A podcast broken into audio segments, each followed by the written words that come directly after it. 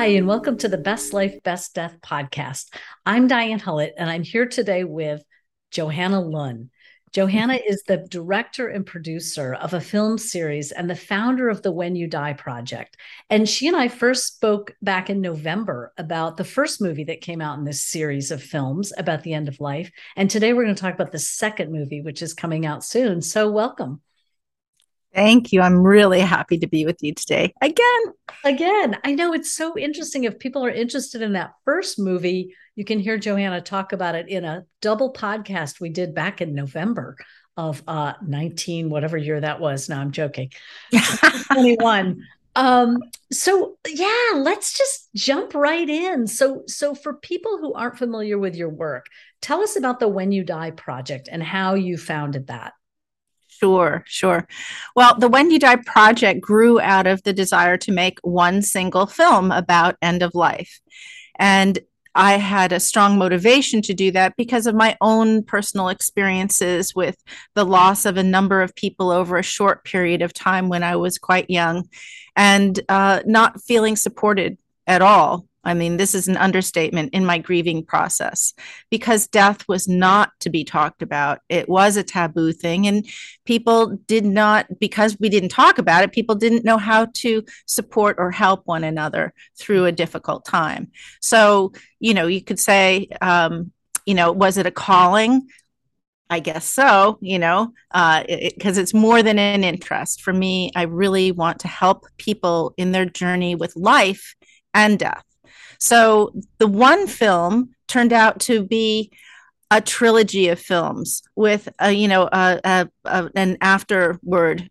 There'll be a fourth coming in a few years and a very rich website because as I was doing research and meeting people and having great conversations, I just found there's so much material that other people would benefit from. So I started throwing things up on our website and getting good feedback. People were looking for things and they were hungry for things. So the the website, which is a, a rich source of resources, kind of grew. We started doing little podcasts, um, and now we have um, a pretty rich social media offering. So it's a project now. It's not just a single film, it's a trilogy, it's a whole bunch of stuff, lots of little videos as well along the way.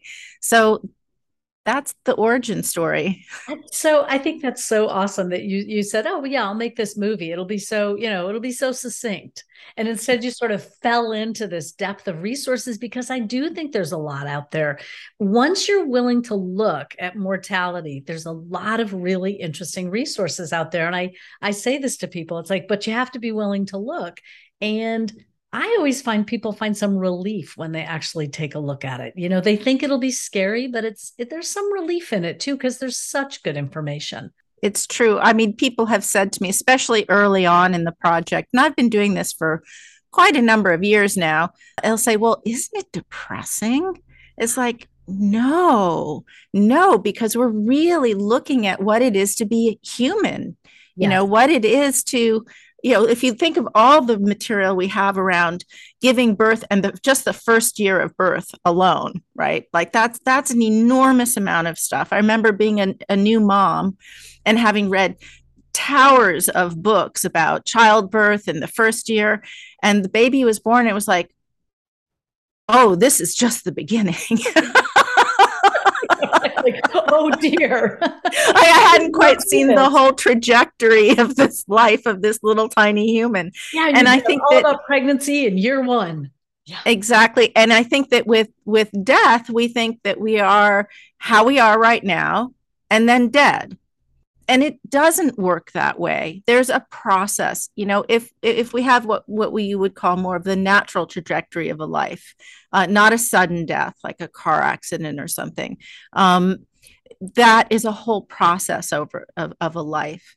And i find that really looking at what does it mean to be alive and what is this final portal of leaving this this human shell what is that all about? And it it can be an incredibly healing time for people and that's a surprise often. You know people don't realize that but to that's exactly right. We don't realize that it could be actually powerful and strong. We we think it's just scary. There was a wonderful uh, i follow a, a, canadian death doula named sarah kerr who has yes. the center for sacred death care and she had a wonderful thing on instagram this morning. She said dying well takes a village. If it's done very well it also makes one beautiful beautiful. And and i think that's the way to think of it that that uh, yeah dying well and being in that process can be really powerful for those who die and those who remain.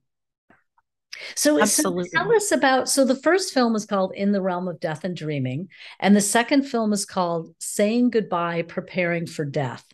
Tell us about either or both Sure.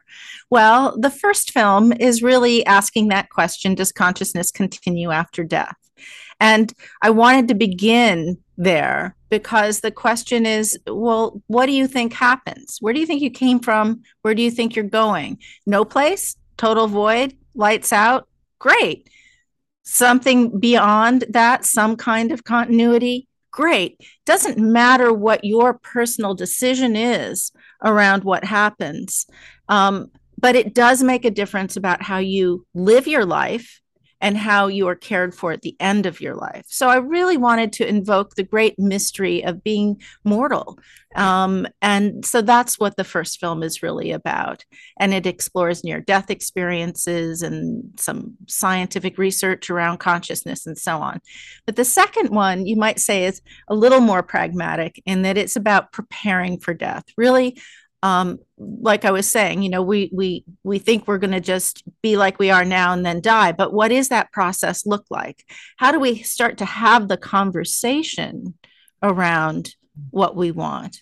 And in articulating that, you know, uh, the film isn't so much about this, but it points to medical directives and wills and things like that, preparing in a sense, packing your suitcase. So, which is a great kindness to the people that you love, because when we die, you know do you really want to leave a mess for your family? Do you want to you know and and sometimes people they have no choice. That's what happens. That's okay.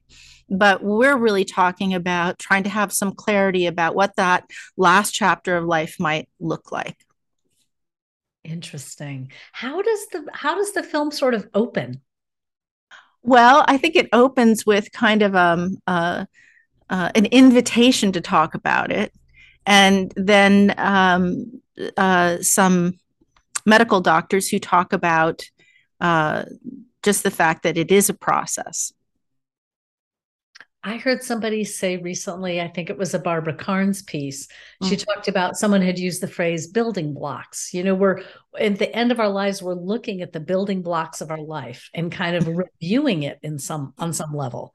And that can happen over the course of weeks or months or days, just this kind of review and reflection. Mm-hmm.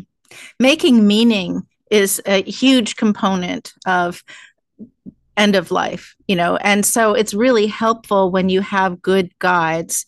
You know we've we say it in this film and i i think it's it's we can't really say it enough in the course of the when you die project that you know when the time for curing is done you need a different team. You know? Yes. You just need a different team. And so those are people who understand death who can support death and aren't trying to interrupt the process in ways that might be well meaning but not helpful.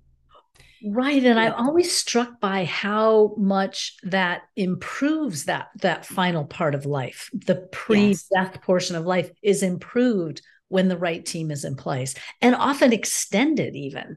So people yes. live longer and they live better when they have the right palliative care hospice team or doulas. Yeah.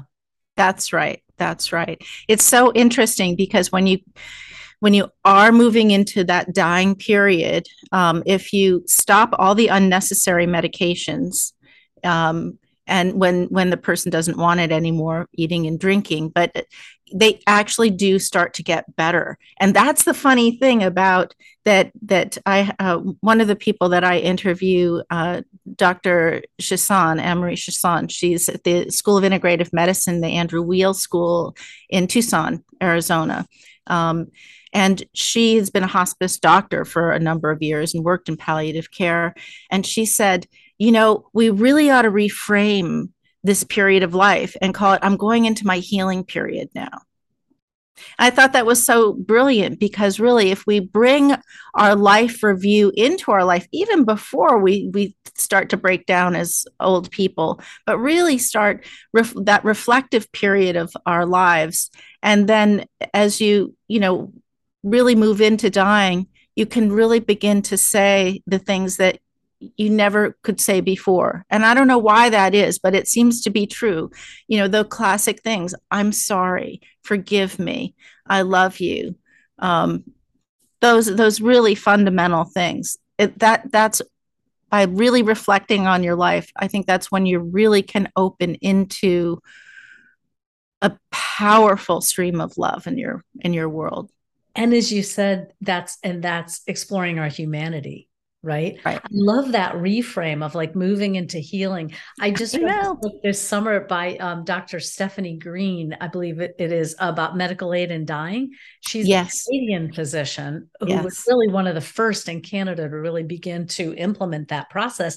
And she was a birth physician and doula. And she said, you know, finally about two thirds or three quarters of the way through the book, she describes how she kept struggling with what to call these procedures, and and she realized they were deliveries, just like she had delivered babies. Now she was oh. delivering people who were ill and dying, and I thought that was such a gorgeous frame of that. So be a healing time and a delivery. Yeah, yeah and yeah people are really surprised by that but i i think that when you've been part of um, the the end of life of a loved one, you can really start to glimpse that. I mean, we, we have a lot of obstacles around this, and and also, you know, I I think it's really important for us to understand that there's no such thing as you know a good death.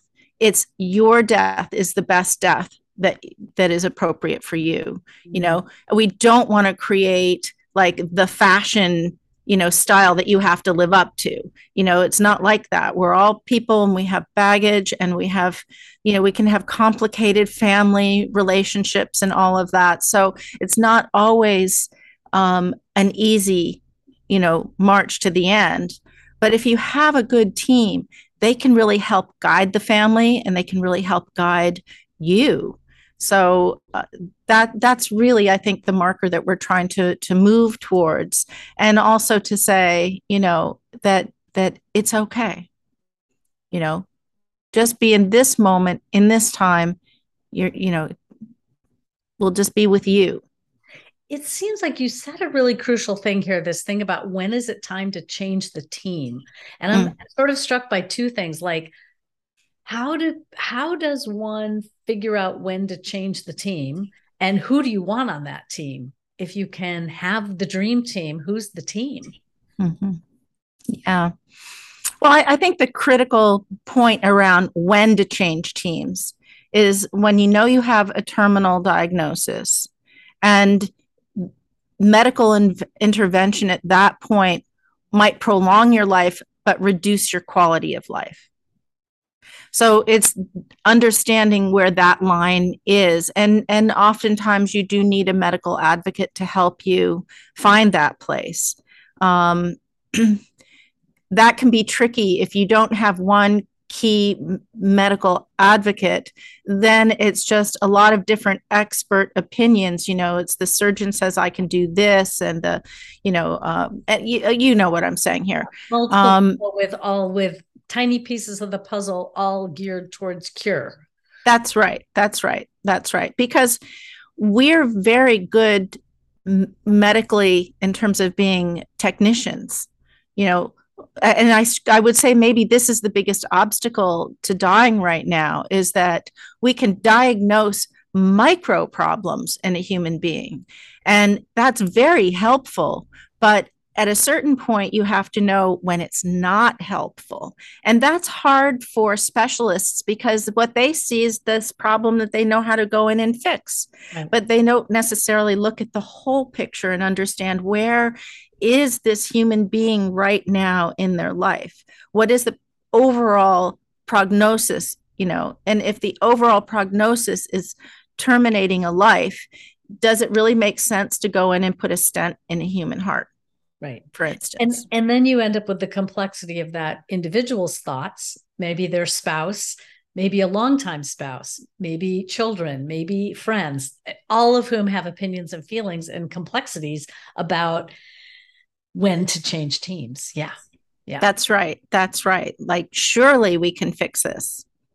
Mm-hmm. You know, and and it's hard because at the base of it is some kind of fear and love kind of mixing together. Mm-hmm. And for a family, it's very difficult to imagine life without this person. So the family constitution itself, constellation itself, you know, death kind of threatens the pecking order of everything. And through the dying process, that constellation changes.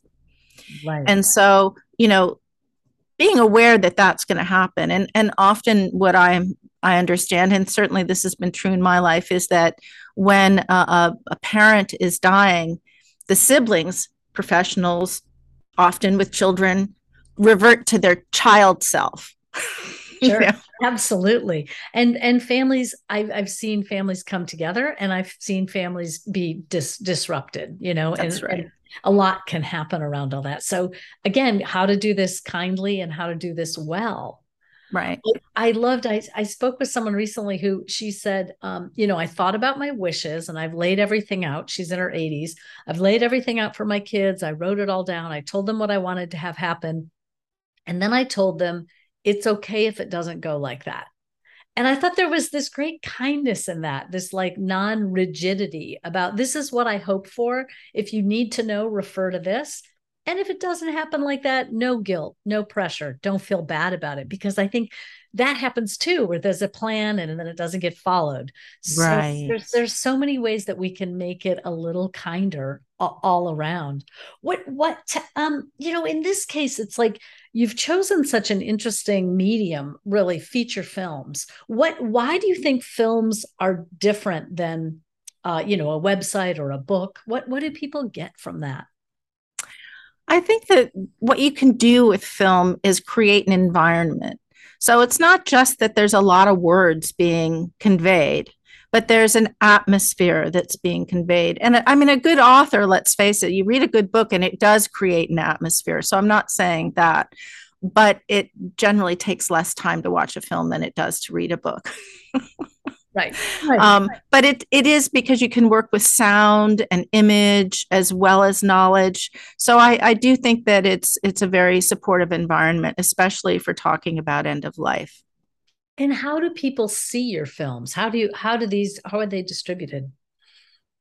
Well, right now we're just doing what would be called a, a soft launch until all three are out. And when all three are out, um, we anticipate that they will go up on a streamer. Fabulous. And so right now you can go to the When You Die website, whenyouDie.org, and watch In the Realm of Death and Dreaming for a fee, a small fee, five five dollars or something. Yeah, very reasonable. And yeah. that's an amazing film to see. And then saying goodbye will be put up in that same way. It will later this year. Yeah fantastic. I I often go to films like this, documentaries, and I sit there thinking, "Oh, I wish everyone I knew was here." yeah. And then it's not always easy to tell people how to see the movie. So I love that yours are very accessible through the website. Well, that's important to us, you know. It and, and it is just like it will be important when all you know the three are packaged together and can go up on a streaming service because they're meant to be seen they really are. Well, I mean, we aren't doing it just to, you know, throw some films out into the world. We really, really want films to be seen. We want conversations to happen around those films. And, you know, my deepest desire is that it it, it is really of benefit to people as they move through their life. Um, so, you know, it's we want people to see it. I love it. I love it. Well, Johanna and I are really excited because we have a plan that these both films are going to be shown in Boulder, Colorado. Do you want to talk about that? Oh, sure. On September 7th, at the Dairy Arts Center in Boulder, Colorado, we're doing a very special event, uh, screening In the Realm of Death and Dreaming and saying goodbye. It's special director's cut, bringing these two uh, chapters, if you will, together and having a conversation after that, Diane, you will be hosting, which I'm so excited about. And tickets are available through the Dairy Center in Boulder as and information will be on our website, whenyoudie.org. Beautiful. I can't wait. I think it's going to be really an interesting evening and hope people join us for that evening if they can. Do you plan to do this other director's cut in other towns if you have a chance? Yes, I do. I, you know, this all came up very spontaneously, as you know, not so long ago. So I don't have a schedule right now, but we would like to, while we can, do some screenings live in person and have those conversations in different communities around North America. So, and as well, the the certainly this is true within the realm of death and dreaming. It's been used by many many groups say in a retreat uh, it was used in a sufi retreat that was just about end of life. It's been used in different churches and and different spiritual groups. It's been used amongst doula organizations and the conscious institute for dying which is you know a good friend of the when you die project um, so it's it's really a helpful educational tool. University of arizona medical school uses it. University of vermont doula training school uses it. So we'd like to continue that kind of thing but i also really love it when we can be together live. Right right. And and as it keeps going broader to the general public too. Yes. Well, I I just I love films. I just think they're so moving. And to capture this the way the first film really captures this intersection of science and faith and belief I thought was fascinating. I mean, someone in the film flat out says that science and faith are coming closer and closer together. And I thought that was so, that has really stayed with me as an intrigue from the first film. So I look forward to seeing what the intrigues from film number two are. are what, what stage are you? It's late July. What stage is the film now? Is it all in the can, as they say? It's all in the can. And uh, the sound mix was just done this week. Now all I have to do is merge the two films together before September 7th. wonderful. Wonderful. Well, we look forward to it. Thank you so much, Johanna. You can find out more about her work at whenyoudie.org. And you can find out more about the work I do at bestlifebestdeath.com. Both of those websites will have information about this special upcoming show in Boulder in September, early September. And thanks so much for your time. My pleasure. I love it when we get together. Thanks again.